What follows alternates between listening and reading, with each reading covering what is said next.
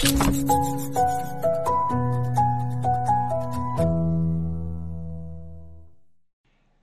تا نکته در رابطه با سرمایه گذاری در فضای ارزهای دیجیتال وجود داره که من اینا رو با شما مرور می‌کنم. این اینا ریسکن یعنی ما خیلی دقت بکنیم که ریسک و سود دو روی یک سکه‌ن در رابطه با فضای cryptocurrency ها خب ما یه ریسک های دیگه ای نسبت به فضاهایی مثل فضای ملک خودرو و ارز و طلا و یکی از اونها خطر hype ه. یعنی اینکه تو سالهای گذشته اینقدر در رابطه با بلاکچین یعنی تکنولوژی بلاکچین اینقدر در رابطه با cryptocurrency ها hype شکل گرفته و اغراق شکل گرفته و احساسات آدم ها در واقع هدف قرار گرفته که ممکنه که ما به اصل موضوع توجه نکنیم و احساس بکنیم که یک موضوع خیلی بزرگی داره اتفاق میفته و همه زندگیمون رو بخوایم ببریم توی اون فضا.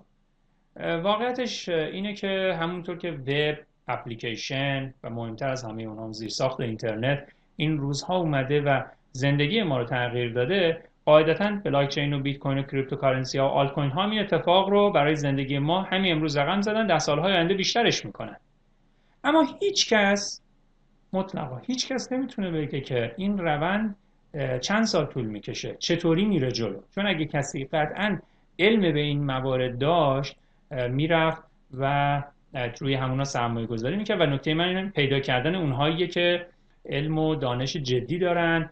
یک مثال بزنم. مثلا تصور بکنید کمپانی مثل تسلا رو که الون ماسک در سالهای گذشته اومد رفت به این سمت که خودروهای برقی تولید بکنه و خودروهای هوشمند.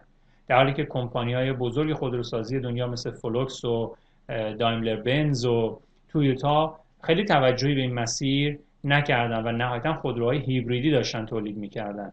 اون هم به تعداد کم و مسیر اصلیشون خودروهای معمولی بود. خب قطعا می‌دونید که الان تسلا از کمپانی های ماشین سازی قدیمی دنیا هم ارزشمندتر شده. ماشین های هوشمند ماشین های خودران ماشین های برقی که داره می‌سازه خب یک در واقع اثباتی بر اینه که مسیر باید به کلی تغییر بکنه و در سالهای آینده ما نمی‌تونیم همین اتومبیل هایی که تو سالهای گذشته تولید شده رو دیگه بخش از آینده بدونیم.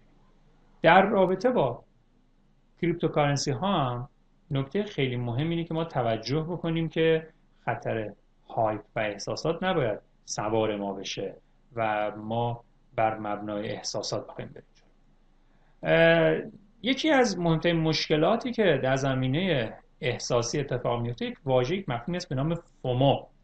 ترس از جاموندن این ترس از جاموندن کی گلوی آدمو می‌گیره؟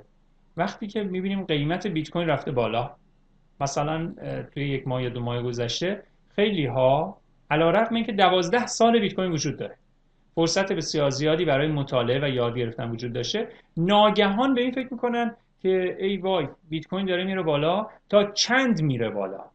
ما به میگیم فومو.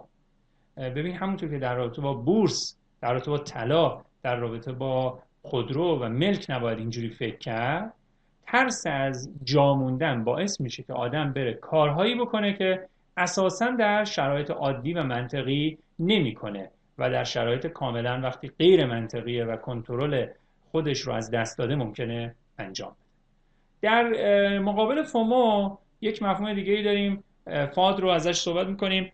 اون در واقع ترس از, از دست دادنه وقتی که ما صاحب یک cryptocurrency باشیم وقتی بازار شروع به ریزش می‌کنه افراد پدیده در واقع رفتار گله رخ میده و شروع می‌کنن به فروختنش و از این فضا خارج شدن چون ترس و وحشت جدی پیدا می‌کنن که تا کجا ممکنه بریزه.